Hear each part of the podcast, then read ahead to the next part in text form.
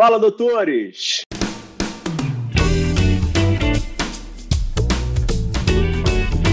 Eu sou Ricardo Valente, oftalmologista aqui do Rio de Janeiro. Vamos continuar com a nossa série de conversas com médicos, no momento oftalmologistas renomados que são exemplos de carreira para mim, que me modelaram e hoje conseguiram me ajudar a me trazer onde eu tô e, e o que eu sou. Hoje a gente tem aí um profissional exemplar, diferenciado, um dos top oftalmologistas do Brasil e do mundo, doutor Renato Ambrosio. Tudo bem, Renato? Tudo bem, Ricardo. Um prazer estar aqui com você.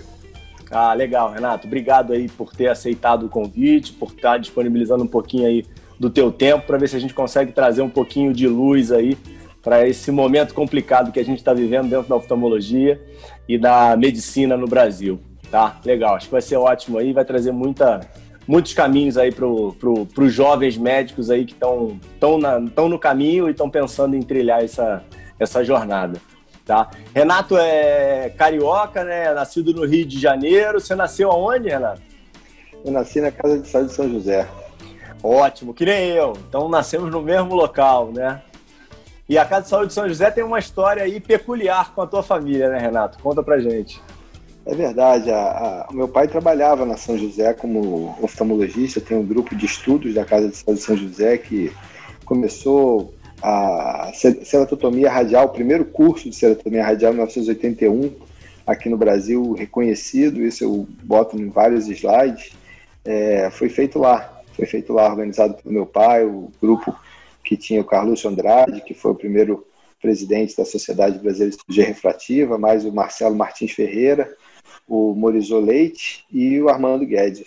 Era um grupo que realmente eu, eu conheço desde que eu sou criança e foi o grupo que introduziu a cirurgia refrativa no Brasil. Então, eu acho que você também nasceu lá, eu, a gente nasceu no mesmo lugar que a cirurgia refrativa nasceu aqui no Brasil. Isso é um, uma coisa interessante. A gente vê que mudou o hospital hoje, mudou como você acabou de falar, mudou, está mudando a medicina, está mudando toda essa parte de atenção à saúde aqui no Brasil e está numa fase de transição que é realmente muito importante que a gente reconheça o que está acontecendo e tenta se adaptar para poder fazer o que a gente gosta de fazer, que é ajudar o paciente, fazer praticar a medicina.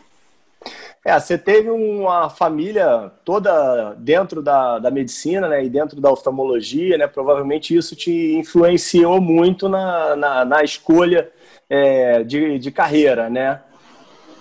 Hum, é verdade. Eu, é, a brincadeira que meu pai fazia é que aí eu deixo ele escolher. Ele pode escolher se vai fazer retina, se vai fazer córnea, glaucoma. Essa era a escolha que eu poderia ter. Mas antes de eu entender sobre oftalmologia e é, a pressão para ser médico, ela não era só uma pressão, vamos dizer assim. Meu pai conversava muito sobre como a medicina foi boa para ele, porque meu pai vem de uma família que a, a família dele teve muita educação, mas não tinha assim é, uma riqueza de herança. Ele, todos os irmãos foram muito bem educados, todos com faculdade. A minha avó, eu lembro da minha avó falando com muito orgulho que todos os irmãos do meu pai fizeram faculdade e ficaram bons profissionais, mas eles tiveram que cada um fazer a vida deles dentro da sua da sua carreira.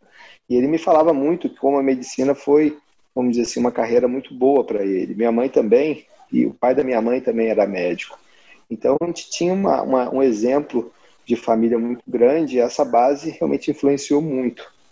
Mas hoje em dia eu, eu vejo vários colegas, às vezes um casal, os dois oftalmologistas e os filhos indo para outra área. E, e eu falo assim: olha, se ele gostar, é a melhor coisa do mundo.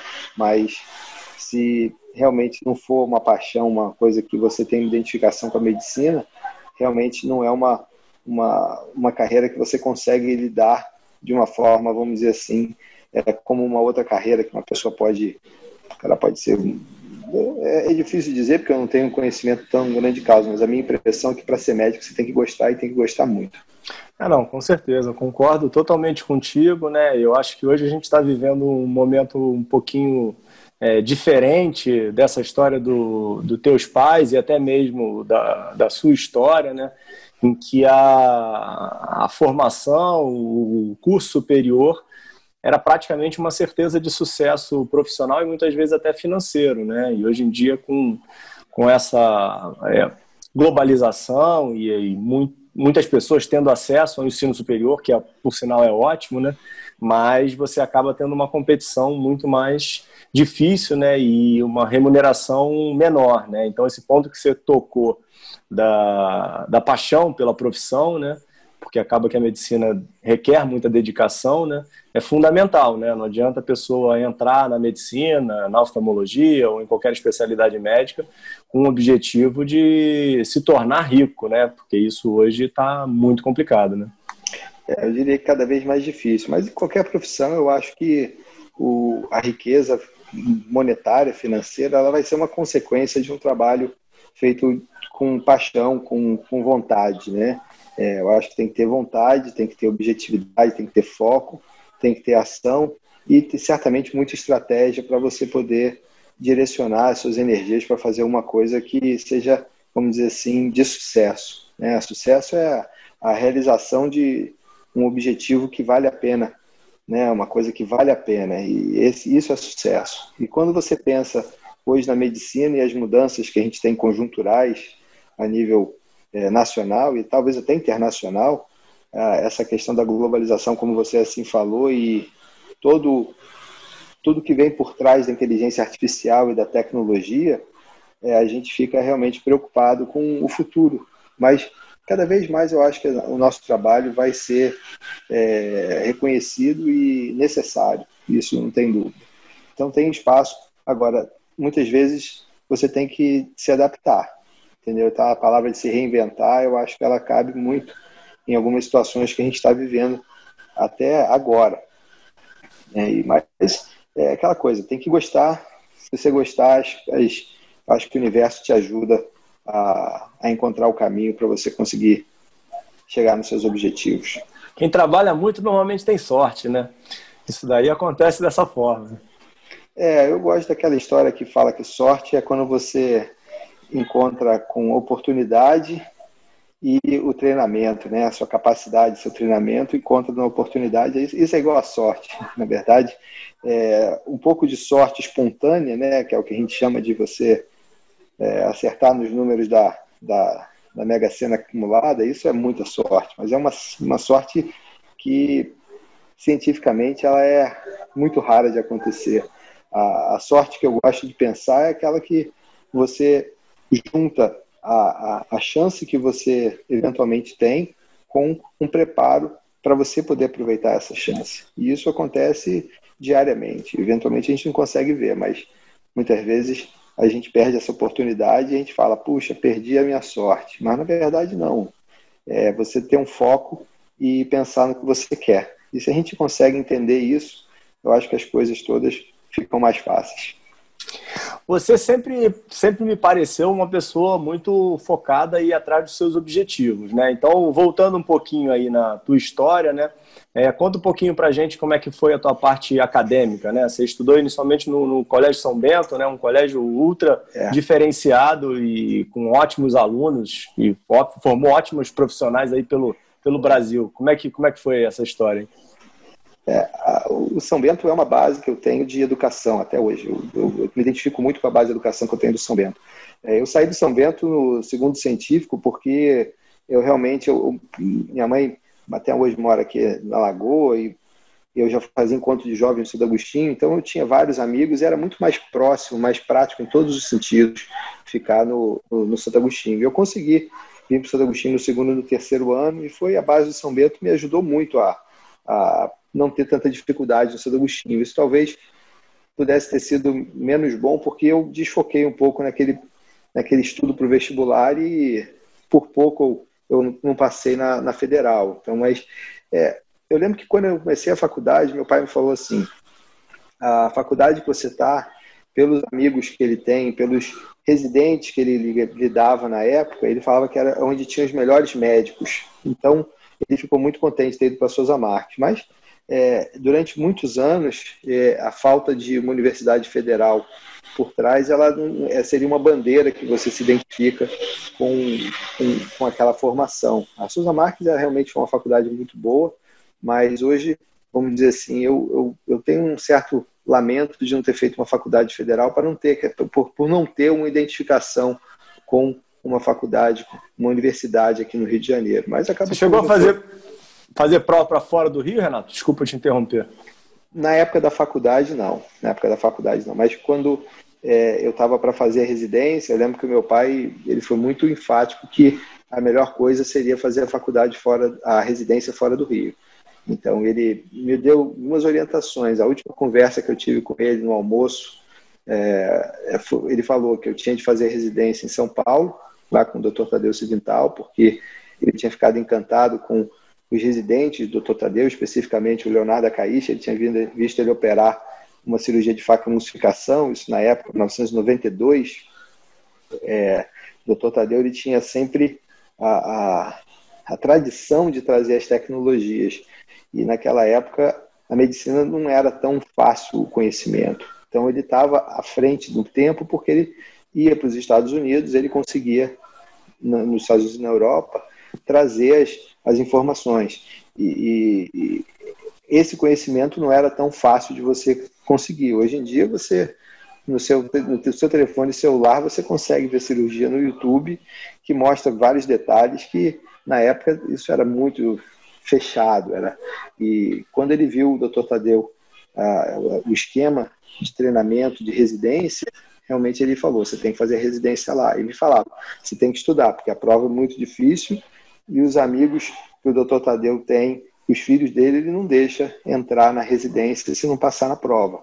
Vai eventualmente conseguir um estágiozinho, mas não é a mesma coisa que a residência. E, e então eu, eu, me esforcei muito nessa época, eu já estava um pouco mais consciente da necessidade de estudar e estava já, vamos dizer assim, numa pegada de estudo. E outra coisa que ele me falou para fazer foi a prova para validar o diploma dos Estados Unidos, a prova que ele chamava de board. E especificamente tinha a história do nosso amigo Darcy Domingues, que faleceu recentemente, é, muito precocemente por causa de câncer. É, eu, eu sempre falei para o Darcy que é, eu falei para o Darcy e falo para o Léo, vocês são as pessoas que mudaram a minha vida, porque o exemplo que vocês levaram para o meu pai, ele me passou isso, isso numa época que eu precisava de escutar algumas coisas de direcionamento. Então eu estava realmente, como você falou, eu, eu, fiz um foco muito muito específico de fazer residência com o Dr. Tadeu e me preparar para ir para fora. E a prova do SFMG, né, do certificado de medicina fora, ela me ajudou na época que eu acabei a residência, eu já, já tinha esse, esse certificado para poder fazer a aplicação para fazer um fellow vamos dizer assim, oficial. E depois a gente acabou entendendo que esse fellow poderia ter sido feito até sem essa prova. Eu tinha alguns, alguns bons exemplos. O, o André Gomes, que é um colega que faz retina lá em São Paulo, é, ficou muitos anos na Califórnia e fez um treinamento cirúrgico com muita propriedade sem ter feito é, esse tipo de prova. Agora, ele ficaria eventualmente limitado se ele quisesse fazer a carreira profissional dele fora da universidade onde ele fez o treinamento.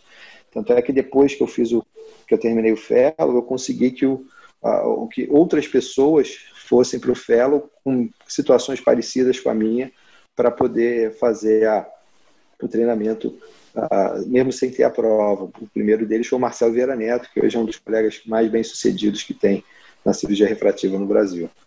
Então, deixa, é, deixa eu contextualizar um pouquinho essa tua história, que você foi para o teu curso nos Estados Unidos, mas que eu acho importante da gente tocar no assunto, né?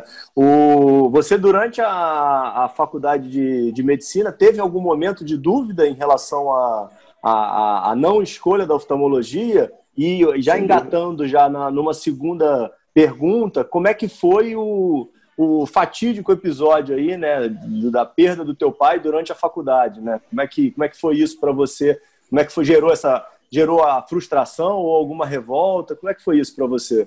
Ah, essa revolta não é uma revolta, mas é um pesar que nunca vai acabar, né? Mas você perguntou sobre a dúvida de fazer oftalmologia ou não, e eu tinha certeza que eu não ia fazer oftalmologia. Ah, eu ia ver o meu, tinha certeza. Eu ia ver meu pai eu, trabalhar no, no, consultório, aquele negócio que é melhor, um ou dois, eu achava aquele troço ridiculamente chato. Até hoje eu acho, né? Mas. E, e eu falava, eu não quero fazer. Eu acho que o, olho era muito pequeno na minha cabeça para mim, né? E hoje eu acho que o segmento anterior já está grande demais. Mas naquela época eu, eu, gostei, eu comecei a gostar de medicina e eu comecei a fazer estágio na emergência, queria fazer medicina intensiva, queria queria aprender medicina interna, né? Eu tinha um grupo de clínica que tinha um professor que era muito bom, ele influenciou muita gente, o Gama, professor Gama.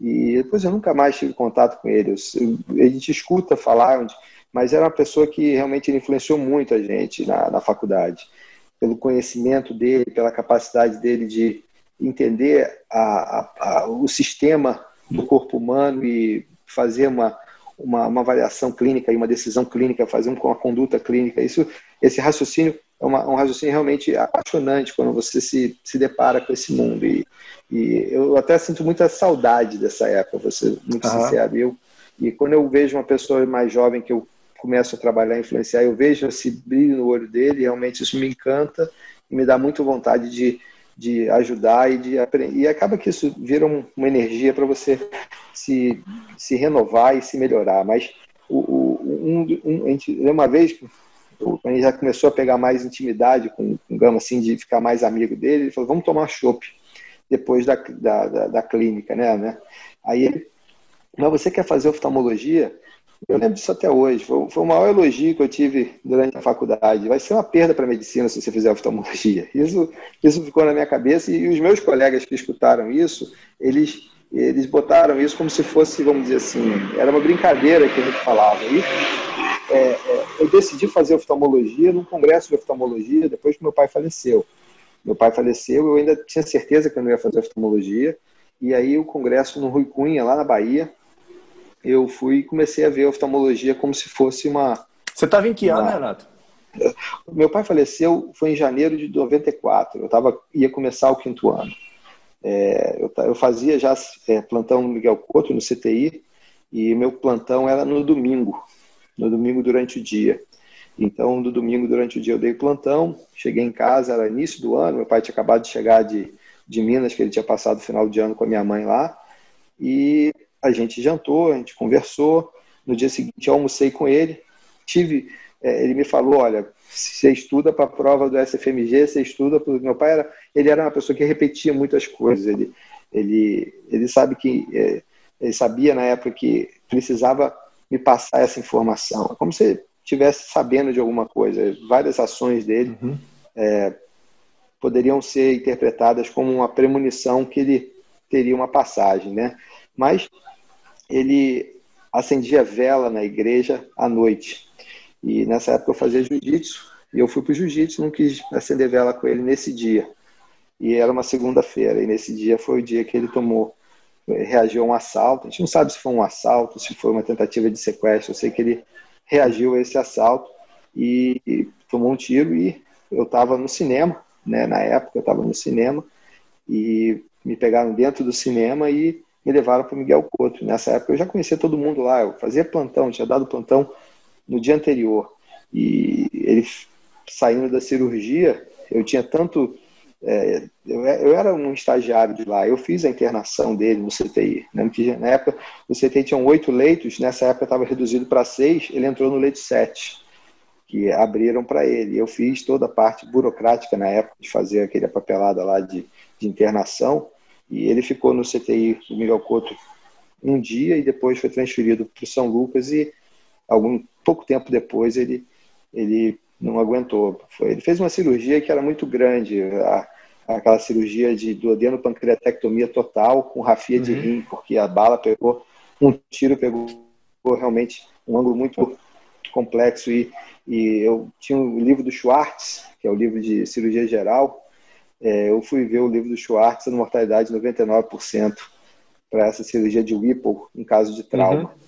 Uhum. Uhum. Então eu falei, é, eu, já, eu já imaginava, mas eu tinha uma esperança, porque é, meu tio, o irmão mais novo do meu pai, ele teria me falado uma vez, ele é uma pessoa muito espiritualizada, ele me falou que a gente teria eventualmente uma missão a cumprir dentro da medicina. Então, eu tinha essa esperança que ele não ia embora desse jeito, mas talvez ele, ele, ele eu acho que o tio estava certo, não estava errado, mas isso não é uma forma, vamos dizer assim, fácil da gente entender dessa necessidade. Mas logo depois disso, eu continuei dando plantão no Miguel Couto. Eu lembro que foi o ano da Copa, o Brasil ganhou a Copa e nessa época Estados Unidos. Eu tava, é a Copa dos Estados Unidos que o Brasil ganhou. E o Brasil todo estava muito bem. Então, é, você via, vamos dizer assim, uma coisa muito positiva no Brasil. Isso me ajudou, de alguma forma, para ter força para estudar para a prova dos Estados Unidos. Né? Eu lembro que a gente fez um grupo de estudos que estudava toda semana e eu conseguia força de tocar minha vida. Minha mãe realmente. Ah, você começou é, as provas é, na faculdade? No quinto, no quinto, ano, é. Ah, que legal. É, nessa, nessa época, é, as provas eram muito difíceis. Você não existia internet. Zero. Não tinha nem computador. Ninguém tinha computador nessa época. Tinha que ir para lá fazer a prova? Não, você tinha um, um lugar no, em, em Copacabana que você ia, que era uma fundação Fulbright, que era o prédio do IBEU, que tinha a, os, os documentos para você aplicar. E você mandava isso por correio. Demorava uma, duas semanas e você recebia uma confirmação que eles receberam. Para você pagar a prova, que é uma prova cara, era muito difícil, porque você tinha que arrumar uma pessoa que tinha um cheque internacional para poder fazer. E eu lembro que eu consegui uma pessoa, ela pagou pagou para um monte de gente. Eu, eu acho umas cinco pessoas que estavam fazendo a prova junto, que gente estudou. Mas na passagem de ano de 94 para 95, eu, eu, minha mãe e meu irmão, a gente foi, a gente fez uma viagem, foi para os Estados Unidos para fazer uma viagem, uma viagem bem bacana. E nessa viagem a gente, eu tive chance de comprar alguns livros, esses livros que não vendiam aqui no Brasil, né? Esses livros ajudaram muito para preparar. E depois, quando eu quando eu fui para São Paulo para fazer prova de residência, eu vi que a livraria lá de São Paulo tinha dez vezes mais oportunidade de livro. Aí comecei a ver que São Paulo era outro país. Eu, a comecei a sentir saindo da prova da, da, dos livros médicos, né? Então, é, eu fiz a prova para São Paulo também muito focado que eu queria fazer lá, mas eu tive de fazer um ano de aeronáutica, né? Então eu fiquei aqui no Rio Sim. em 96, que foi o ano que eu me formei em 95. Eu fiquei um ano de aeronáutica e consegui conciliar com a residência do Souza Guiar, que eu tinha ido muito bem nas provas, então consegui. Eu tinha ponto na época para era uma prova que misturava todo mundo, acho que era acho que era Suzeme, é a Suzeme no Rio e FESP em São Paulo, exatamente. Essa prova da, da Suzeme, ela juntava todas as residências e eu tinha ponto para ir para o servidor, que era onde seria o lugar mais, vamos dizer assim, é, que mais despontava na residência aqui no, no Rio, pelo, pelo corpo clínico, pela oportunidade uhum. que dava. Mas eu acho que a melhor coisa que eu fiz foi ter largado tudo aqui no Rio e encarado ir para São Paulo, porque a residência que eu fiz, ela me deu uma base de oftalmologia muito boa. E eu só posso, vamos dizer assim, agradecer ao doutor Tadeu e, e todo mundo da, do instituto dele pra, pela, pela oportunidade que eu tive na residência. Você, então, é, infelizmente, né, depois do, do evento, do desastre que aconteceu na família de vocês, é, você focou mais em, em, e teve a certeza de fazer oftalmologia? É, você pode, pode considerar que, que depois disso te deu mais força ou, ou foi uma construção? Não, foi uma construção. Eu, eu, na verdade, eu vi que eu não ia fazer oftalmologia, porque eu imaginava que eu ia fazer oftalmologia de alguma forma porque o meu pai ia acabar me convencendo e tudo. A minha mãe continuou trabalhando com a clínica e realmente a minha mãe foi uma heroína nessa, nessa época. Até hoje ela é uma, uma pessoa muito forte, mas nessa época realmente foi uma época que toda a família estava muito abalada e ela conseguiu segurar, a, vamos dizer assim, as pontas de uma forma muito, muito heróica, muito digna. E, e o meu irmão era novo, meu irmão era estava começando a faculdade de medicina e ele acabou, vamos dizer assim, terminando a faculdade bem e depois foi fazer residência aqui no Rio, depois foi para São Paulo fazer retina. Mas eu decidi fazer oftalmologia no, no segundo trimestre do sexto ano. Eu lembro que eu comecei a fazer o, CTI é, no final do segundo trimestre. Eu estava há um ano e meio já como é, estagiário lá no, no Miguel Couto. Isso já dá para você um certo vamos dizer assim, estágio de, de pessoa mais experiente, né? Isso era uma coisa muito boa, mas quando eu fui num congresso de oftalmologia que o meu pai tinha sido homenageado pelo pelo Rui Cunha lá em lá em, lá em na Bahia, e é um congresso que era uma festa muito boa. Eu tinha um amigo que morava na cidade lá em Ilhéus, onde foi o congresso, e foi um, um, congresso muito muito bacana do ponto de vista de de, de lazer. E, e, o nome do congresso é Oftalmologia e Lazer. E todo mundo misturava oftalmologia lazer ou lazer ou laser, né? Uhum. que é com Z, mas era lazer mesmo. E nesse congresso eu tive chance de ver algumas pessoas. Uma, uma delas foi o Francisco Lima, que é um colega que faz glaucoma lá em Goiânia. E eu fiquei impressionado como esse cara jovem daquele jeito, pô, estava na piscina comigo, estava dando aula ali com tanta propriedade, uma coisa tão bacana. E realmente eu falei, eu quero fazer oftalmologia. Eu já eu gostava de, de comprar livro, fui na, na, naquele aquele stand de livro do Congresso e comprei um monte de coisa de oftalmologia, comprei meu Kansky nessa, nessa oportunidade. Meu Kansky eu comprei exatamente nessa oportunidade. E na época eu fazia enfermaria de clínica, que era uma enfermaria que tinha muita AIDS. Então eu comprei também um livro de, de manifestações oculares da AIDS. Uhum. E aí quando eu falava para os amigos do meu pai, que vieram, e aí, como é que você está decidindo oftalmologia? Eu mostrava o livro de AIDS, eu falei, isso aí não serve para nada. você não comprou nenhum de catarata, não? Não, quero estudar isso aqui, fundo de olho. Mas é, foi bom ter estudado essa parte de medicina interna, ter essa base, antes de ir para especialidade de córnea, cirurgia refrativa, porque isso faz você ser, vamos dizer assim, uma, ter uma base, literalmente, para você poder construir alguma coisa em cima. Até hoje eu vejo que quando você vê um paciente de doença externa, quando você tem uma base de entender um pouco mais de antibiótico, isso tudo te dá uma, uma, uma segurança um pouquinho maior.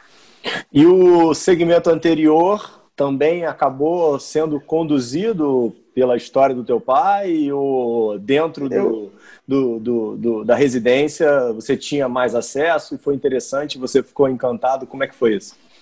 É, aí, aí foi um pouco o doutor Tadeu, né? O doutor Tadeu, que era a parte mais forte dele, a gente começou a participar de alguns, de alguns trabalhos né, para trazer para os congressos do que a gente chama Brascas hoje, né? Na verdade, tinha um colega americano que era o Jack Singer, ele já chamava o congresso de Brascas de Brascas desde 1998. Eu lembro dele falando que né, no congresso é, que dá Brascas. Esse aqui é Brascas. Vocês estão na Brascas. Lá nos Estados Unidos é Ascas, aqui é Brascas. E hoje a gente tem a Sociedade Unida de Catarata e Refrativa, né? até participei bastante dessa, dessa junção, mas é, nesses congressos, mandando esses trabalhos para os congressos, foi que eu decidi, eu vou fazer segmento anterior e vou fazer córnea, e vou fazer cirurgia refrativa. Mas antes de fazer cirurgia refrativa, eu fiz o, o fellow de córnea para poder pegar uma base de córnea antes de fazer a parte de cirurgia refrativa, que era justamente o que lá no Instituto do Tadeu tinha maior diferencial, que tinha um banco de olhos, tinha um transplante. Então, é, quando eu fui para Você fez Unidos, o fellow de córnea muito... aqui, aqui no Rio? No, aqui no Rio, perdão, em São Paulo? Você fez fellow de córnea antes de ir para os Estados Unidos? Isso, com o Dr. Tadeu. Nessa época era o melhor lugar para fazer ah, córnea. Não sabia. O Banco de Olhos de Sorocaba estava começando a despontar. A, e realmente o Dr. Tadeu tá, tinha uma oportunidade muito grande de cirurgia. E isso foi muito bom. E quando eu fui para os Estados Unidos, eu fiz córnea e cirurgia refrativa, mas lá na Universidade de Washington, onde eu fiquei, o departamento de córnea era bom, mas o grande diferencial era o volume maior de cirurgia refrativa. E pesquisa, foi muito bom também. O, o, o teu pai não chegou a, a, estudar fora, não, né, Renato, dos Estados Unidos? Né? então, uh, eu lembro quando eu era muito pequeno, meu pai indo com a minha mãe para os Estados Unidos, esse meu tio, que é o irmão dele mais novo, foi como intérprete. É, ele foi como intérprete, ele já tinha, por coincidência, depois eu soube que ele foi para os Estados Unidos para fazer o curso de marketing dele na Universidade de Washington. Foi a mesma, mesma universidade que eu fui, em Seattle. Isso foi realmente uma coincidência que eu achei muito interessante. Ele até me falou que ele conheceu a minha tia lá. Isso é uma história que eu acho fantástica que é uma, uma, uma coincidência que não é coincidência, mas o, o, o, meu pai não falava inglês, o inglês dele era muito ruim. Eu lembro dele estudava inglês todo dia, toda semana ia lá, teacher, que era no final do, do dia, a gente jantava, ela chegava e ele ficava dando, tendo aula de inglês com a minha mãe e com ela. E eu, de vez em quando, ficava escutando na sala e achava engraçado, porque é, ele estava aprendendo inglês e o inglês que eu tinha um pouquinho do colégio já era um pouquinho mais, vamos dizer assim, ele tinha muita dificuldade com a língua, mas uhum. era uma coisa que, vamos dizer assim, é, é, até mais. A dificuldade era muito maior, porque a, a, a, informação não era tão disponível, não existia essa coisa de internet, YouTube que a gente tem hoje, que facilita muito. Você tinha de se inscrever no congresso por por carta. Depois, quando, quando o fax chegou, eu lembro das pessoas indo lá em casa para mandar fax. A pessoa ia lá em casa, e aí, tudo bem? Você veio aqui para passar um fax? Pô, claro, pode usar o fax aqui. Era, era uma coisa assim que a gente. Você minhas filhas que nasceram já com iPad na mão, elas nunca vão entender essa fase. Né? Eu lembro que o celular que chegou, meu pai tinha um celular, era um trambolho, era um tijolo grande, caríssimo. Você recebia uma ligação, você pagava. Era, era tão doido o negócio, se você recebesse uma ligação, você pagava. Então ninguém atendia a ligação, você só usava para ligar quando tinha uma emergência. E tinha o Teletrim, que era aquele negócio de, de bip, que a gente usava também para que você tinha de, de, responder. E geralmente respondia no telefone fixo mesmo.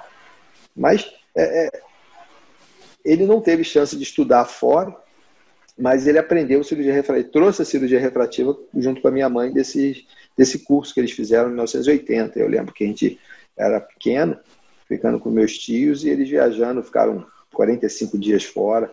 E eu lembro que eu gostava muito, que minha mãe trazia muito presente quando voltava. E... Mas você já tinha já tinha já um, um, inglês mais forte quando você foi para Seattle? Porque pelo menos o lado da oftalmologia provavelmente você já era bem seguro, né? O, o a tua residência e depois o fellow de córnea deve ter te dado uma formação muito boa em que você tinha uma certa segurança e não era um qualquer quando chegou lá em Seattle, né? É, quando eu, quando eu quando eu fui para Seattle já já tive inglês razoável, mas ele melhora muito quando você mora lá. Eu tinha eu fiquei eu fui para Inglaterra fazer um intercâmbio desse de, de férias de verão e isso foi ah, bom legal. porque me ajudou um pouco. Mas eu fui com um amigo meu, a gente falava português o tempo todo, se entrosou com um monte de brasileiro lá, então a gente acabou que tinha aula de inglês, mas não viveu o inglês. Teve uma experiência de viver numa casa de, de família uhum. inglesa, etc., mas uh, viver mesmo a língua não foi essa, essa, essa coisa que poderia ser. Mas hoje em dia eu penso que a melhor forma de você aprender inglês é você morando fora. É melhor. Mas hoje em dia você tem também as séries que você vê na televisão. Eu lembro que na época eu pegava filme, eu gostava de ver desenho animado, e o desenho animado em inglês mesmo. Eu não, uhum. tentava não ler a legenda. Isso, isso foi esse tipo de treinamento que alguém tinha me dado essa dica para poder melhorar o inglês. Mas é, realmente o inglês é uma, é uma ferramenta muito importante. Hoje, eu acho que eu consigo falar inglês bem, mas o inglês, ele, ele, ele meio que enferruja se você fica sem falar. Então, quando você vai para um congresso, primeiro, segundo dia, as apresentações são menos fluidas do que as que acontecem no terceiro, quarto dia. Tem que começar a fazer congresso mais longo, né? Na verdade, não, tem que parar de viajar. Eu, eu, viajei de forma insana durante, poxa, 15 anos da minha vida, 17 anos da minha vida. Isso, isso realmente. Não, com certeza. Essa pandemia foi uma coisa muito boa da pandemia, ver que é, essa quantidade de viagem é desnecessária e foi muito bom ter feito, ter, ter investido tanto tempo, mas hoje em dia eu vou tentar viajar bem menos, bem menos. É uma das coisas que com, essa, com esse mundo digital, com isso que a gente está fazendo aqui, pô, você, você sim, mora sim, aqui perto. Com certeza. A gente tem muita, muita, é, muita oportunidade de interagir. De não, não, impressionante. Eficiente. Poxa, eu tenho gravado com o pessoal do, do Brasil inteiro e a qualquer momento dá para gravar com o pessoal do mundo inteiro, né? Então é impressionante quantas oportunidades que se abrem, né? Mas voltando para o teu momento de Seattle, quanto tempo você ficou nos Estados Unidos e, e como é que era o, o modelo do teu fellow? Eu fiquei em Seattle um pouco mais de dois anos. É, eu cheguei lá, era para começar em, em, julho, né, início de junho, junho, julho, mas atrasou por algum motivo o meu visto. Né? sempre, sempre a questão do visto é um problema. sempre o visto sempre, é, independente que é um presidente, se republicano, democrata, eu vejo que os vistos desse tipo de H1B, que era um visto de trabalho, eles são vistos que têm mais exigência. Então, o que acontecia é, que eu comecei em outubro e foi até bom, porque pessoalmente eu pude me organizar um pouquinho melhor. E eu fui em outubro e eu voltei em dezembro de 2002. Então foi um pouco mais de dois anos que eu fiquei. E nessa história de ficar um pouco mais de dois anos, eu, eu, eu pude crescer muito no Fellow. O primeiro ano do Fellow, você realmente é aquele Fellow mais inexperiente. No segundo, você já é o Fellow, fellow Sênior. Tinha uma outra Fellow que entrou que fazia junto comigo, que hoje é muito minha amiga, que é a Laura Perman, que é uma, é, pouco tempo atrás a gente fez uma, uma aula dela do Zoom sobre olho seco, ela realmente é uma especialista de mão cheia nessa parte, que é uma parte que a gente está trabalhando bastante, e nesse segundo ano, realmente foi o ano que eu aproveitei mais.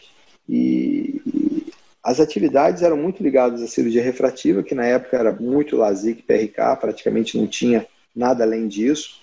E tinha clínica geral de, de córnea e de, de oftalmologia geral que a gente também participava. E eu, no primeiro ano, eu, eu ia para o laboratório nas horas vagas que eu tinha. E no segundo ano eu já tinha um appointment maior no laboratório. Isso foi muito bom porque eu, a meu, meu doutorado foi com material que eu ia trazer de lá e eu, eu pude desenvolver de forma muito mais tranquila os, os trabalhos de doutorado nessa época do laboratório. Mas eu, eu aprendi que o laboratório é uma coisa muito interessante, muito importante, mas o meu, meu trabalho mesmo é a pesquisa clínica. Eu quero, eu, era mais ficar no, com o paciente mesmo e com os exames complementares. Eu sempre gostei dos exames complementares. Nessa época estava começando a despontar a tecnologia além da topografia, que era basicamente só topografia e paquimetria que a gente tinha. Mas depois começou a aparecer a parte da berrometria e depois estudo da pupila, a questão da qualidade da visão e logo depois a gente viu a necessidade da tomografia. Mas essa essa pegada já foi mais aqui no Brasil, isso já não foi do Fellow não. Na verdade até o, o, o Wilson sempre foi menos defensor da tomografia. Ele, sempre falava que a topografia era suficiente. Hoje já está começando a, a, repensar isso, como a maioria das pessoas que só defendia a topografia. Mas eu acho que tem que ser é, é, essa questão, por exemplo. Por a quantidade uma... de trabalho que você produziu, né? É, não, na verdade, começou com ele. Na verdade, o primeiro trabalho que eu, que eu escrevi sobre topografia foi com ele. Ele, um artigo de revisão que ele estava trabalhando, eu entrei para ajudar ele a acabar de fazer. E nesse trabalho de revisão ele já falava um pouco em tomografia e já até citava o Pentacan, que era um aparelho que estaria sendo feito numa cidade perto de, de Seattle, que é na parte noroeste, em, Woodinville, é, e é onde é a base da óculos até hoje. E realmente, quando eu voltei, a topografia era o único exame. O Orbiscan estava uhum. começando a, a, ser aceito, né, e tinha uma certa limitação do próprio aparelho, mas é um aparelho que já ajudava muito com o mapa paquimétrico, e eu tinha uma ideia e essa ideia eu consegui desenvolver com o Mário Sulino lá em Aracaju e o Alan Luz para poder fazer a progressão paquimétrica. Mas a, a, a, ideia de fazer só o exame da, da, da topografia, até hoje tem muita gente que acredita nisso. Mas a gente discute e às vezes a discussão eu falo assim, eu quero discutir, eu quero dizer que o que eu sei está certo e o que você sabe está errado. Não é por aí. É, uhum. Isso a gente eu aprendi muito quando eu fiz um editorial com o, o, editor da JRS, que é o Brad Runderman, a gente fez um editorial junto, o que, que você está buscando em 2013. E, e a frase que, eu, que a gente cunhou nesse editorial, que é Beyond but not over, você tem que ir além, mas sem descartar. Porque se você fala assim, você tem que ir além do que você está fazendo e mais esquece o que você está fazendo. Aí o cara que está fazendo aquilo já há muito tempo, ele fica ofendido, ele não vai aceitar. Então você tem sim, que. Sim. É, é, uma, é uma forma até muito filosófica de você tentar trabalhar numa negociação, numa disputa. E às vezes não é fácil, porque você fica emocionalmente envolvido, mas quando você consegue ver isso dessa forma, tudo fica mais, uh, vamos dizer assim, aceitável e realmente todo mundo evolui de forma mais rápida. Ah, muito legal isso, é verdade, faz sentido. E aí você volta e foi defender teu doutorado, né? Tua tese já estava meio que pré-pronta eu trouxe todo o material pronto, né? Mas quando você volta, você tem aquele choque cultural reverso, né? Então, eu voltei final de 2002, eu defendi o doutorado no primeiro semestre de 2004, que era o tempo máximo que eu tinha. Então, eu poderia ter defendido antes, mas realmente você começa a focar em trabalhar, você começa a focar em tentar acertar a sua vida aqui, e realmente a, a parte do doutorado foi uma coisa que eu, vamos dizer assim, botei como uma coisa muito importante na minha vida, mas é, eu não fui logo depois, não, eu demorei até um pouco. E eu agradeço muito ao professor Newton Cara, que foi o meu orientador, e também, com certeza, muitíssimo ao, ao professor Milton Ruiz Alves, que, que foram as pessoas que me ajudaram muito para conseguir organizar na USP, aquele material. né, que você defendeu, né, Renato? Foi na USP, eu fiz na USP.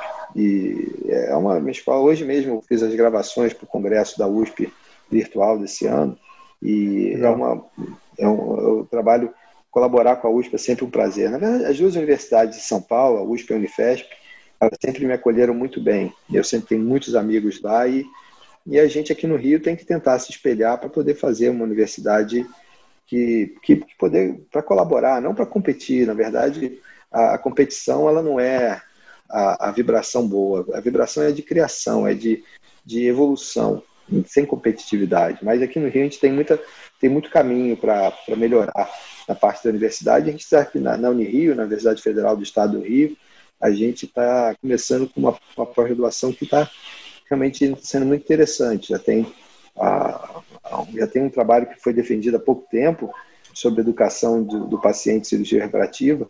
Trabalho, a gente viu a quantidade de desconhecimento, de conhecimento equivocado que as pessoas respondem uhum. no questionário e a necessidade de educar. Educar o paciente hoje em dia talvez seja o maior momento, porque a valorização do nosso trabalho ela é proporcional ao conhecimento. Você só valoriza o que você conhece.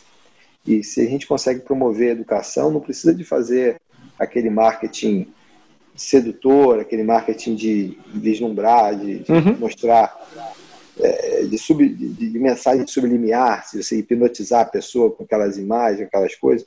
Na verdade, você não precisa disso. É, é precisa de conhecimento, precisa de informação. Uhum. informação. Não, e aí e você volta em depois de defender, né? Estava trabalhando, você volta em 2002, aí em 2004 você defende, provavelmente você estava é, dando muita aula, né? Poxa, muito sendo é. muito requisitado para tudo. E como é que foi a criação do, do grupo de estudos é, que você bolou aí para montar, para trazer um pouco de força aí para o Rio? Como é que foi isso?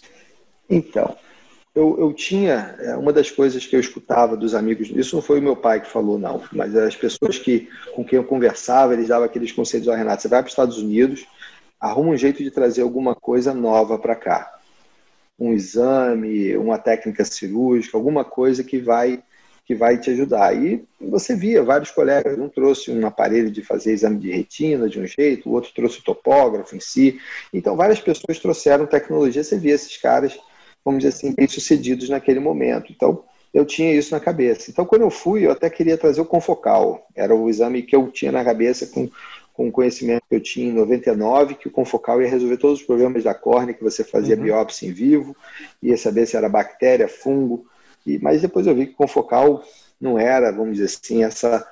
É, eu estudei muito, até, até pouco tempo eu usava, mas é, é um aparelho muito bom, mas não é aquele aparelho que traz isso. Depois, quando veio o Wavefront, aí eu falei, não, é por aí que eu quero trabalhar. O Wavefront me identifiquei muito. Então, tinha a história do piloto americano que fez a cirurgia de LASIK, ficou com 20, 15 de visão e não podia mais pilotar por causa da pupila grande, aberração que ele tinha, não conseguia deixar ele pilotar. E ele ganhou 4 milhões de dólares de indenização baseado na pupila dele. Tudo isso a gente viu acontecer e viu os, os detalhes dos detalhes de todos os aspectos desse caso. E quando eu trouxe o, o aparelho de Wavefront, eu, eu vim muito motivado para mostrar isso, que precisava fazer esse exame em todo mundo, né? E eu dava aula sobre isso em qualquer lugar. E tinha as outras coisas, a gente falava sobre cicatrização de córnea, falava também sobre olho seco e ômega 3, que era uma, uma, foi uma coisa que a gente fez lá com o McIntyre, que foi muito bacana. Até hoje, a nutrição ela tem cada vez mais uma, uma relevância no nosso dia a dia. Eu acho que. É... Então, então, tinha muito assunto que a gente falava, né? E o pessoal gostava de chamar. Tinha uma amizade com meu pai e eu não tinha nada para fazer, né? Eu negligenciei, parei de fazer esporte, fazer jiu-jitsu, parei de, eu praticamente só viajava. Toda semana eu viajava, meus amigos, tem um amigo que até é padrinho da minha filha, falou assim, pô, eu te encontrava mais quando você morava nos Estados Unidos, aqui eu não te encontro mais, porque todo final de semana eu estava viajando. E nessa época eu queria muito tentar mostrar essa questão da, da importância. E eu acho que é, eu, se eu soubesse o que eu sei hoje, eu teria talvez feito um discurso menos, vamos dizer assim, menos enfático, né? Eu acho que uma coisa é o conceito que você tem, outra coisa é a forma como você fala esse conceito. Então, é, hoje em dia eu vejo. Era muito traumático, né? É que é muita tecnologia, né? É, a gente estava num período de transição. Ah, o conhecimento era um conhecimento, vamos dizer assim, ainda limitado, a internet não estava forte assim, não era todo mundo que tinha e-mail, tinha gente que não tinha e-mail. Você tem e-mail? Não, não tem e-mail. Né? É, não ter e-mail era uma coisa comum. É, hoje em dia você todo mundo tem o e-mail, ou tem o WhatsApp, tem Facebook, Instagram. É, até pouco tempo atrás tinha gente que não tinha Instagram, tem gente que não tem Instagram. Mas é, era uma transição que é, vamos dizer assim, o conhecimento foi, vamos dizer assim, muito rápido. E muita gente que não acompanhou esse conhecimento pode ter se sentido, vamos dizer assim, de alguma forma, até ofendido com isso. E uhum. é, hoje eu até penso como eu poderia ter agido diferente em algumas situações. Mas uma coisa é certa: você não pode deixar de agir com a verdade que você tem no seu coração. Se você acredita que aquele exame é importante, você tem que falar a verdade daquele. Agora, você, não, você também não pode condenar a pessoa que não pensa igual a você. Então, isso é muito importante da gente entender. E até mesmo evoluir da forma como a gente pode se comportar, pode se posicionar de uma, de uma forma menos, vamos dizer assim, é, impositora, menos traumática em relação a, a, ao ecossistema. Mas por exemplo, poderia sido muito pior. Eu lembro que eu fui, eu tinha oportunidade de um programa de televisão, de entrevista à noite, que seria para falar sobre o Wavefront. E a, e a pauta era: um piloto americano fez a cirurgia e não pode mais pilotar e ganhou uma indenização de 4 milhões de dólares. E um exame poderia ter evitado isso. Esse exame foi trazido, o primeiro aparelho e veio para cá com uhum. isso. Aí eu falei, sabe, pô, fazer essa entrevista, não estava me sentindo confortável com isso, né? É, nunca tinha tido entrevista na televisão, era novo, tinha 30 anos de idade. Aí eu liguei para o doutor Tadeu. Doutor Tadeu, o que, que o senhor acha de ir para a entrevista lá? Aí ele falou assim: ó, toma cuidado, porque mídia pode ser perigoso. Mas você vai falar sobre o quê? Eu vou falar sobre a importância do wavefront no pré-operatório de cirurgia refrativa. Aí ele perguntou assim: mas para que, que serve? Então ele perguntou para que, que serve, falou: pô, meu professor não está ainda consciente disso, como é que eu vou falar isso para o público todo, entendeu? Eu, uhum. Nesse dia eu dei o estado que eu não podia estar fazendo isso. Então eu, eu, eu mudei a cabeça toda para, vamos dizer assim, vamos tentar educar os colegas, entendeu? Vamos dar aula em congresso, vamos escrever livro, vamos escrever artigo. E realmente muito motivado com isso. E muita gente viu essa, essa, essa situação como uma forma de, vamos dizer assim, esse cara está querendo inventar moda para poder se se tirar algum proveito promoção. disso. Né? Uhum. É, é eu, não é uma coisa. Eu acho até que hoje em dia, quando alguém chega para mim e fala, por exemplo, é, há uns, uns cinco anos atrás, eu estava andando no congresso e eu estava num stand assim, interessante sobre o negócio de genética. O cara falou assim: Você fala LASIK? Eu falo: Faço LASIK. Você precisa fazer esse exame, porque se você não fizer esse exame, você pode cegar os seus pacientes. Eu falei, que exame é esse? Fiquei interessado. E era um exame para ver distrofia de avelino. Na época só via distrofia de avelino. E eu tinha visto um caso de distrofia de avelino, e na época eu já tinha uma boa experiência em córnea. Eu falo, olha, você pode me chamar de Mr. Screening, mas se você quer um teste genético para você detectar um problema, vamos detectar ceratocone, mas isso não é fácil. E eu estou dando esse exemplo para você para mostrar que não é todo teste que aparece que tem uma uhum. grande promoção que a gente tem que abraçar e tem que fazer em todo mundo, porque o que eles cobravam na época o teste é basicamente o, o, valor do honorário aqui no Brasil, entendeu? Isso, mas não é pelo custo. Se, se fosse o teste que desse realmente a vantagem que você tem de, de ter uma informação que vai fazer uma diferença clínica, aí eu acho que a gente tem que dar um jeito de absorver esse, é, é aquela coisa, preço, custo e valor. O troço tinha preço, mas eu questionei de cara o valor do negócio. E o custo não vale a pena. Entendeu? Agora, tem coisa que, dependendo, você vai discutir. Esse, esse é um, valor que não pode deixar de ser considerado. E o que, que é fundamental depende muito de onde você está no tempo e no espaço. E hoje em dia eu consigo entender que a limitação de tempo e no espaço ela, ela é diferente. Talvez a gente está no Rio de Janeiro, numa cidade é, é diferente de uma cidade que não tem uma tecnologia tão avançada. Mas hoje, com a globalização, isso já não é mais tão verdade. Então, eu acho que a gente tem que entender e balizar o que é o mínimo que você precisa fazer. Às vezes, o mínimo para um, um standard é diferente de outro. Né? Mas é complicado você ficar dando essas metáforas. Com não, com certeza. Mas eu acho fundamental de ter o diálogo, né? O que a gente não pode deixar de ter é esse contraponto, né? Escutar todos os lados para a gente tentar encontrar o que é melhor para cada um, né? E depois a, teve o, o teu caminho dentro das sociedades, né? O caminho nas sociedades foi um caminho que a vida foi te levando ou você conseguia ter um certo é, planejamento de, poxa, vou participar dessa sociedade porque eu posso ajudar aqui ou lá, ou acabou muito sendo é, convites que foram sendo feitos, e muitas vezes é, acontece isso é, quando você está muito é, exposto, né? Como você estava nesse momento, né? Você tinha uma carreira é, exemplar, né? Estava trazendo toda essa tecnologia, dando muitas aulas em todos os congressos. Como é que foram essa, essa participação aí nas, nas sociedades? É, eu, eu, nunca, eu nunca tinha planejado ser presidente de sociedade. Não, não era uma coisa que estava na minha cabeça, entendeu? E eu lembro bem quando a Edna Modin me chamou e falou: Renatinho, você precisa fazer a presidente da sociedade da SBAL. Eu falei: Mas, poxa, eu não, eu não faço administração, eu não gosto de administração, eu não sou administrador. Mas não, você fala bem na SBAL. E a única coisa que eu falava na SBAL é que a gente estuda pra caramba e não tem aula de administração e precisa saber isso. E cada vez mais isso é importante, né? Não, e nessa, nessa época como é uma sociedade muito, era muito, ainda é, e vai sempre ser ligada à cirurgia refrativa, catarata refrativa, eu, eu, eu aceitei pra, pela proximidade. E quando eu vi, eu vi que isso até, de alguma forma, me atrapalhou na cirurgia refrativa, porque eu começava a ter que, no congresso que eu estava lá dando aula de refrativa, eu tinha de gastar meu tempo para ficar na esbal na frente uhum. da, da, administração. Foi bom, muito bom para mim em vários aspectos, você aprende, né? Você aprende muito. E acho que esse, essa experiência foi muito boa. E eu fiquei quatro anos, geralmente são dois anos, e nessa época o, o Carlito, o Carlos Figueiredo, ele que seria o presidente, ele teve problema de saúde, e, graças a Deus ele está muito bem, mas ele abdicou dessa, dessa presidência. Então eu fiquei dois anos e depois fiquei mais dois.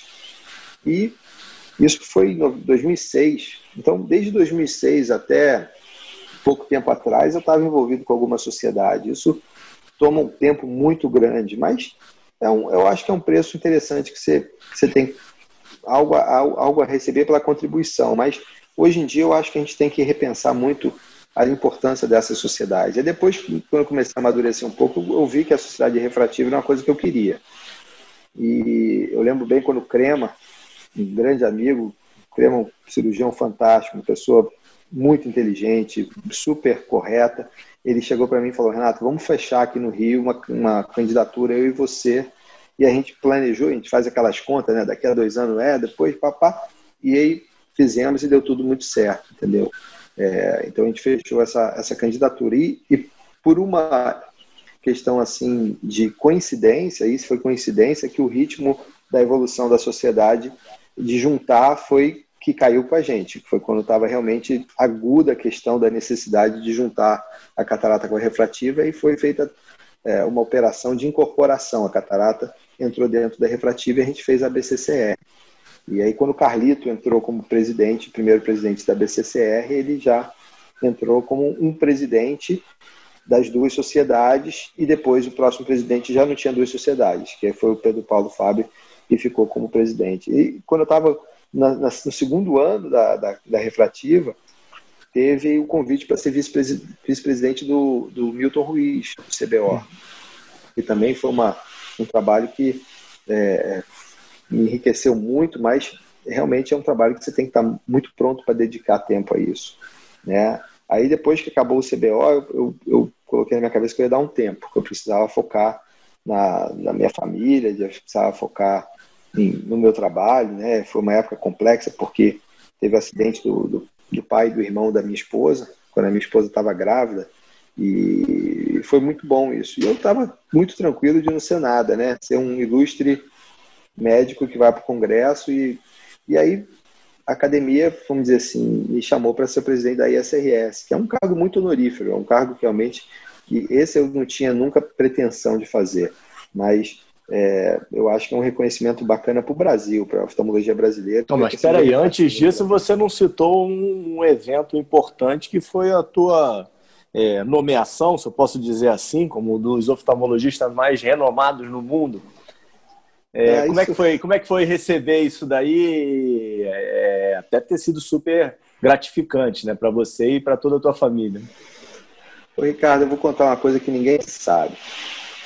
É, isso aconteceu em 2014, né? No, no ano que eu estava deixando a presidência da cirurgia, da cirurgia refrativa e estava como vice do CBO. Então, é, eu não esperava isso, eu nem conhecia essa revista The Ophthalmologist, né? Mas eu tive, vamos dizer assim, foi, era uma época muito complexa, porque você lembra daquele incêndio que teve lá no Jardim de Alado, uhum. cirurgia, e, então foi uma época muito conturbada, vamos dizer assim, 2012, 13, e as coisas estavam começando a melhorar, entendeu? E realmente foi uma, uma, foi uma surpresa, uma grata surpresa, né? E aqui no, no Rio, um dos convênios mais importantes, tinha acabado de descredenciar minha clínica, lá na Tijuca. Tinha acabado de descredenciar a clínica. E, por acaso, saiu isso, entendeu? E isso foi colocado na, nas discussões e mostrou que a, a, o reconhecimento da qualidade do profissional é uma coisa totalmente secundária, entendeu? E isso é importante a gente considerar aí. E a gente continuou trabalhando e 2016, em 2018 eu continuei nessa lista, mas é uma lista que, vamos dizer assim, é, é, ela não, reflete os melhores oftalmologistas do mundo, é uma lista que ajuda a, a dar um reconhecimento para as pessoas, mas tem muito oftalmologista muito melhor do que, do que eu, que deveria estar na lista que não estava. Então, eu acho que é uma, é uma coisa que a gente fica feliz, mas a gente tem que entender que o ego não pode ser inflado demais. O, o importante, eu falo para todas as pessoas que me acompanham hoje em dia, que a coisa mais importante é você pensar no paciente e você tem que é, tirar o foco do brilho no seu trabalho e botar o seu trabalho com brilho na, na, na, na, ajuda do paciente. Não adianta você ser o cara mais famoso do mundo e não conseguir resolver o problema do paciente. Mas, é, mas isso foi uma coisa muito bacana. Essa revista tem um carinho muito grande, a The Ophthalmologist é é, e eles fazem um trabalho de divulgação muito bacana, muito legal, para sobre com a mesma pegada da oftalmologia em foco, que hoje é, eu vejo muito felicidade, muita felicidade o crescimento da, da, da revista do ponto de vista de importância na oftalmologia brasileira. Depois, então, desse, desse grande título aí que você recebeu, você está aí com a sua humildade aí, de certa forma, dizendo que tem diversos outros oftalmologistas que deveriam receber. Acredito que deve, de, devam ter mesmo, não que não que não tivessem, mas é, o que não tira o teu brilho, né? Então, é, como é que sempre foi para você? Você sempre foi uma pessoa que contribuiu muito com a, com a ciência, né, Renato? É, e como é que você vem, desde a gente comentou né, sobre o, o, grupo que você montou, né, mais ou menos lá em 2006, 2007, e vem produzindo muito conteúdo até hoje. E aí, como é que vem sendo isso hoje, que você trouxe isso para a Unirio? Como é que está sendo, como é que você vê esse, esse momento aí do, de, de toda essa produção que você fez e que você vem fazendo? Olha, Ricardo, isso é uma coisa que eu agradeço muito a Deus e ao universo por ter tido essas oportunidades, porque é, isso era uma coisa que eu queria, eu queria, eu queria contribuir. Essa era uma, é, era uma coisa muito importante. Eu, desde o início na residência, eu queria tentar ver alguma coisa para poder fazer um trabalho que tivesse alguma relevância, que tivesse algum tipo de conclusão que pudesse ajudar. Então, eu acho que eu tive uma inspiração, né? Essa inspiração veio por uma necessidade de, de entender a tocone, porque quando eu comecei na residência, logo no R1, a gente fez uma topografia no meu olho viu que tinha uma, uma assimetria. Então comecei a querer estudar mais ceratocone porque eu tinha uma córnea, eu tenho uma córnea com a topografia suspeita. Né, e eu detesto até usar esse termo de topografia suspeita, uma topografia irregular que não chega a ser tão irregular como o ceratocone. Eu tenho visão de 20 15 sem correção para longe. Hoje eu preciso de óculos para perto. Eu sou um disfunção lenticular clássico com necessidade de óculos. Mas quando começou a trabalhar com o Rubiscan, eu vi aquela questão da progressão paquimétrica como uma possibilidade muito interessante de ser entendido. Né? E isso ficou parado, porque quando fui para os Estados Unidos, como eu falei, o Wilson ele tinha acabado de escrever um editorial sobre cautious about the posterior corneal readings, né? E alguns anos depois eu estava me associando cientificamente com a pessoa que fala da, da elevação posterior, que é o Michael Belli. Então, é, eu acho que a sacada da, da distribuição paquimétrica ela foi uma evolução, vamos dizer assim, de conhecimento, de raciocínio, de hipótese, e que foi muito feliz, entendeu? E eu acho aí sim, você falou a palavra sorte, eu acho que talvez a sorte tenha realmente sorrido para mim nessa situação, porque foi muito de oportunidade com um, uma, uma questão de capacidade de treinamento que eu tinha tido para poder entender isso. Uh, aí depois veio a questão da biomecânica, né? E o Canrobel Oliveira, por exemplo, ele, eu tive muita influência dele, ele é um dos melhores amigos do meu pai, ele sempre me, me tratou muito bem como sobrinho, eu tenho um carinho muito grande por ele.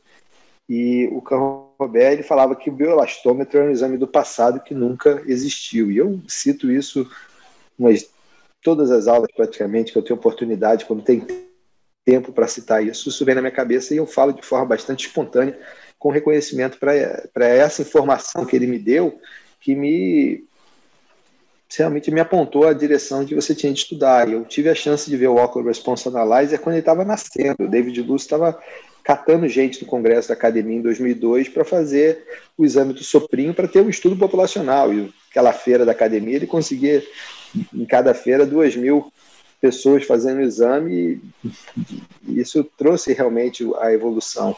E a esterese veio, e depois o grupo de estudo tomografia biomecânica, o pessoal da Alemanha escutava muito o que eu falava e desenvolveu um Corvis muito com esse conceito da ideia de juntar o Pentacan com Corvis, com, com, com, com Hora.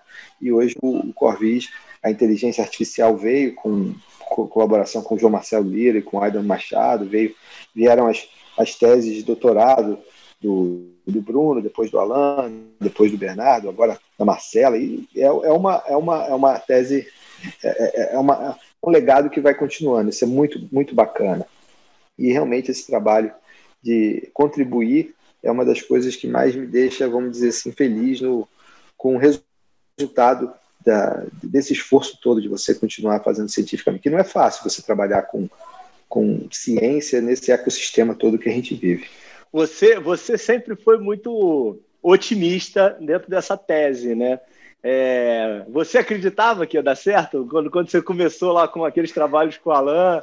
Porque essa parte é muito legal, né? Depois que a gente vê o negócio dando certo, parece que é simples, né? Mas o início é, eu... vocês foi não foi fácil não, foi tudo manual, né? O, o, o Alan ele era estudante de medicina, né? E ele estava no último ano da faculdade de medicina, ele começou a fazer os negócios manuais, entendeu? Eu comecei até a ficar, pô, esse troço aí, ele tem que estudar para fazer a residência, né?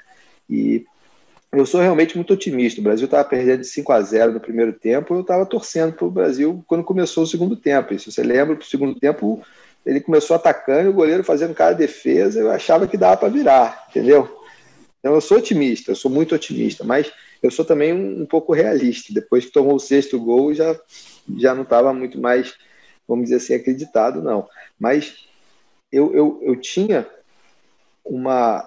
A hipótese era muito forte, entendeu? A progressão paquimétrica era uma hipótese muito forte. Eu tinha preocupação se a gente ia ter sensibilidade com aquele exame para ver a, a, a, a diferença. Mas logo quando ele começou a mandar aqueles gráficos, a gente começou a plotar os, as curvas, realmente a diferença era muito grande. E isso foi muito interessante, porque é, eu, quando eu mostrei isso para Bausch Lomb na época, Bausch Lomb falou, vamos, vamos colocar você como consultor, etc.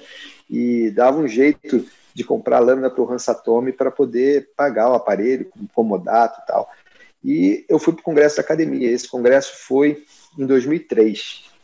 E esse congresso da academia, o Yoshiaki, que é um, uma pessoa que eu gosto muito, que representou óculos durante muito tempo aqui no Brasil, ele me falou de um aparelhinho que rodava e fazia o escaneamento do globo ocular todo. Eu falei, Yoshiaki, se você estiver falando metade disso for verdade, realmente você vai ter um super produto na mão, porque é, é a diferença do Orbisan que fazia na época a leitura sim e a rotação ia dar um ponto de, de concordância. Isso era um conceito que a gente falava.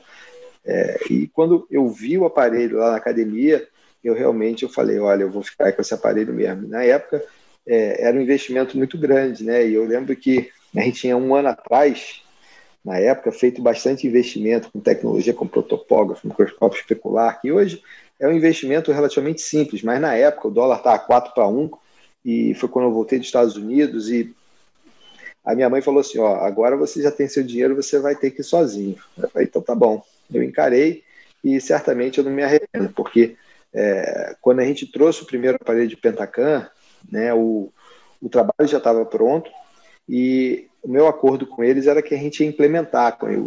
todo dia no congresso eu fui lá conversar com eles, fiz logo uma, uma relação de, de amizade com eles. Eu conheci o, o RD, é, o chefe do RD, que é o André Scheimiller, que é uma pessoa muito inteligente. Ele veio aqui, no, ele veio aqui em casa é, já duas vezes. E é uma pessoa que, é, vamos dizer assim, realmente fez uma contribuição muito grande para a oftalmologia. Ele é uma pessoa muito reservada, né? E todo o trabalho de desenvolvimento e pesquisa, é, ele, ele é lento e ele tem agendas diferentes. Né? E eu, eu, tenho que respeitar, às vezes, a, o tempo deles de fazer esse, esse desenvolvimento. Mas foi uma, uma coisa muito bacana e realmente ela continua até hoje. Hoje, essa semana, eu fiz um call com várias pessoas sobre algum desenvolvimento que a gente está tendo de desdobramento do Corvis para fazer a biomecânica integrar mais ainda com a tomografia para você ver o estadiamento do ceratocone. E, enfim, isso é um, é um, tem muita coisa a desenvolver. Realmente isso mostra que a gente tem que ficar mais é, nesse planeta. tem mais o que fazer nesse planeta, além de ver minhas filhas crescer e desenvolver muita coisa ainda nessa, nessa parte. E na, na questão financeira, Renato, você sempre foi muito ligado à parte acadêmica, né? sempre deu muitas aulas em congressos, isso obviamente que te tira é, do consultório e reduz a quantidade cirúrgica. Você sempre conseguiu conciliar isso e adquirir a, a, o ganho financeiro que você almejava ou você tinha que escolher um lado ou outro? Olha, tem uma frase do Paulo César Fontes, que foi uma pessoa também que foi muito, muito importante na minha vida, que me deu muito apoio, me, me abraçou como sócio, praticamente me tratou quase, é, é, foi, me tratou como filho, né? E eu sou muito grato a ele também. Ele me fala, falava uma coisa muito importante, que eu ganho mais do que eu preciso e menos do que eu mereço. Ele sempre ele tem várias frases de efeito muito importantes, e essa é uma frase que eu lembro muito dele. Mas um, um, conceito interessante que eu, que eu até coloquei muito isso na época do, do doutorado do Bernardo Lopes, que tinha muitas ações que a gente faz na vida que é to bring the bread to the table. É o trabalho que você traz do pão para casa. E tem muitas coisas que você faz que não é para trazer o pão para casa, é para você botar a figura na parede, para você botar uma foto na parede. E as duas coisas são importantes. Você tem que ter um, um, reconhecimento, você tem que ter uma satisfação com a sua profissão, com a sua carreira, mas você não pode colocar essa vaidade como a primeira coisa. A gente vive num planeta, numa sociedade capitalista, e eu tenho duas filhas, eu quero dar algo de melhor para elas. Elas elas falam, papai, vamos para Disney. E você pensa, pô, realmente eu tenho que trabalhar para poder. E a gente tem que dar educação também para elas valorizarem isso, para não achar que tudo é fácil, tudo é banal. E isso realmente não é uma coisa fácil. A gente tem que ter muita energia mental e devoção para poder fazer isso, é, educar e aproveitar esse tempo com os filhos. Mas eu não posso reclamar da vida, não. Eu, eu, eu, sou muito grato. Mas se você me perguntasse há um tempo atrás o que, que eu queria, se, eu tivesse a lâmpada do Aladim aqui, eu ia te dizer que eu quero ter certeza dos meus, de um objetivo, do que, que eu posso, preciso e devo fazer. Eu sou muito cuidadoso com esses três verbos: pode, precisa e deve. O que, que eu posso fazer mas o que, é que eu preciso, o que, é que eu devo fazer? Eu estou sempre pensando nessa, nessa combinação de conceitos. Mas hoje eu diria para você que eu, eu, sei o que, que eu quero, mas se eu tivesse o gênio aqui, eu ia pedir para ele para poder trabalhar com menos preocupação com a parte financeira, porque quando começa uma situação tipo o que aconteceu esse ano da pandemia, você tem é, várias responsabilidades e isso, isso traz uma, uma certa insegurança. É, mas certamente a gente tem que agradecer a Deus porque o, universo tem sido muito generoso comigo. É, mas existe um conceito de abundância que você não precisa ter. Para você ter, os outros não precisam deixar de ter. Tem, tem muito do suficiente para todo mundo. Esse conceito de abundância, eu acho que talvez seja um, uma parte do segredo daquele documentário clássico que há uns anos atrás, uns 15 anos atrás, ele apareceu forte, que hoje ninguém fala disso, mas é realmente o que talvez a gente mais precisa de disseminar de conhecimento para as pessoas poderem viver melhor, porque é, na negociação as pessoas falam assim, eu tenho que ganhar, você tem que perder. E agora mesmo, a gente está vivendo várias Sim. negociações, a gente vive fazendo negociação. Então, para um ganhar, o outro tem que perder. Na verdade, não precisa. Você pode ter um ganha-ganha Só que tem que ser uma mentalidade menos competitiva e mais criativa. E isso é, muitas vezes é, é, um desafio, principalmente por quando a, a, as outras pessoas e as pessoas eventualmente mais fortes numa, numa relação que você tem, elas estão numa mentalidade mais competitiva. Então, você tem que estar trabalhando de uma forma muito honesta consigo mesmo, o que você precisa, o que, que você pode, o que, que você quer fazer. Mas é, a parte financeira, ela não é fácil, porque a gente vive com custos muito altos, a tecnologia é muito alta né, o custo da tecnologia. E volta para aquela história: preço, custo e valor. Será que essa tecnologia que tem um custo alto é um preço que vale a pena, uma necessidade mesmo? E muitas vezes você fala, pô, já que é uma necessidade, o custo alto, como é que a gente tem que fazer? A gente tem que realmente juntar as forças. É aquele conceito que, que eu gosto demais, que é o dividir para conquistar, eu falo muito nisso. De, é, existem duas frases: quem não conta, não conta, e dividir para conquistar, que você pode interpretar de formas bem diferentes. Né? Quando eu falo dividir para conquistar para o Paulo Vintiguera, que é um italiano uhum. casca grossa, vamos dizer assim, é um cara muito. É, ele fala dividir para conquistar é um conceito que eu não gosto, porque o Império Romano dividia os povos para ganhar as guerras. É a cabeça. Eu falo, não, dividir para conquistar não é só isso, você quebrar os pedaços do cristalino para você comer. É, eu tenho 10 vamos dividir, eu vou te dar cinco para depois eu ficar com oito e você ficar com oito também, entendeu? É um dividir para multiplicar, né? Uhum. E isso é muito interessante, que não é dividir e enfraquecer, é dividir para fortalecer. E a outra coisa que é, é, é, você pensa que na, na, no nosso dia a dia a gente tem que ajudar o outro. É, é ajudar o paciente, ajudar um colega, é, o conceito de você esconder o jogo, ah, eu não vou ensinar isso para ele não, porque pô, o cara vai aprender, daqui a pouco ele está competindo comigo, vai estar. Tá... Eu, eu acho completamente equivocado. Eu acho que é ajudar. Quando, quando eu ensino, eu aprendo mais. Tem aquela história que o, provérbio chinês: quando eu escuto, eu esqueço. Quando eu vejo, eu lembro. Agora, quando eu ensino, eu não sou, eu aprendo. Eu aprendo e isso passa a ser parte de mim, incorpora e eu consigo evoluir nesse negócio. Então, ensinar é uma coisa boa. Ensinar você aprende da forma que realmente deve ser aprendido. Então, para você aprender de verdade, você tem que estar ensinando.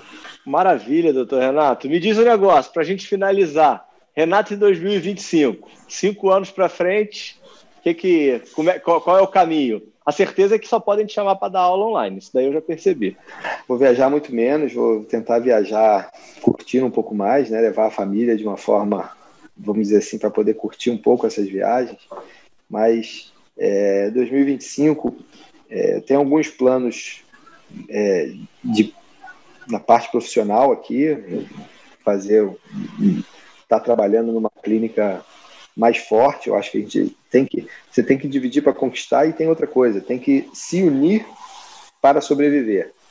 É um pouquinho antítese, mas é bem diferente. Verdade, dividir, você tem que dividir para conquistar, mas você tem que se unir e eventualmente se fortalecer com, essa, com essas uniões, com essas parcerias e sem essa mentalidade competitiva, mas mentalidade criativa. Então eu gostaria de estar, eu, eu imagino que eu tô, vou estar com um, um grupo de trabalhando junto com um grupo mais forte, não vou estar tão isolado. Espero ter, vamos dizer assim, uma relação ótima com as minhas filhas, vendo-as crescer, elas vão estar realmente já numa fase já de mocinha e eu fico encantado só de pensar nisso, o dia a dia que elas, que elas crescem.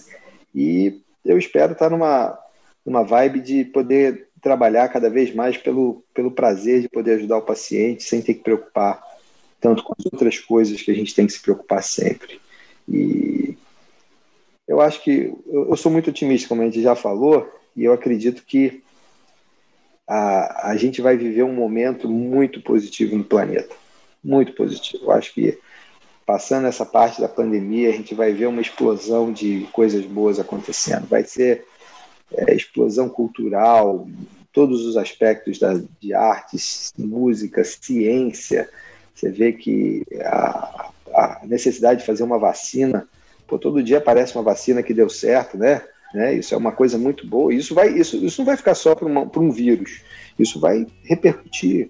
Eu acho que eu, eu passei por um problema, uma fase de, de, de, de autocrescimento, com uma pegada de autocrescimento, de você estudar, de você querer correr atrás de coisas, que eu, eu só estudava oftalmologia, só li oftalmologia. Hoje eu leio oftalmologia ainda, até bastante, mais até do que eu lia antes, porque você tem mais tempo em casa. E a gente vai estar tá num planeta que as pessoas vão estar melhor, mas a, a gente precisa evoluir, tem que ter consciência da necessidade de evoluir, e a gente evolui com sofrimento ou então com, com a educação, com, com conhecimento. E a gente está hoje passando por uma fase de, de, de, sofrimento muito grande. A doença está do nosso lado, entendeu? Você é, cada vez mais você vê pessoas doentes do seu lado. Uma, uma das técnicas que trabalha comigo está internada. A gente fica preocupadíssimo com o que vai acontecer. A gente fica preocupado com a gente ficar doente, com minha sogra, com minha mãe, o marido da minha mãe, pessoas que já são mais velhas que teoricamente estão em grupo de risco. Então, a gente a gente vai passar por isso. Eu acho que as coisas vão melhorar e é, os próximos dois, três anos vão ser anos que a gente vai ter muito crescimento. E a oftalmologia brasileira é muito promissora, porque a gente tem realmente um país muito rico, um país fantástico, e se a gente conseguir acertar um pouco mais a, as nossas lideranças, tudo vai ficar muito bom. Professor Renato, perfeito. Obrigado pelo teu tempo. Pede desculpa para as meninas aí, para Renata. Tá? Vai Elas aproveitar aí com elas. é um prazer, Ricardo. Tudo de bom. Parabéns aí pelo seu trabalho. Muito tá sucesso. Tá Legal. Um abraço, Renato. Tchau, tchau. Abração. Tchau, tchau.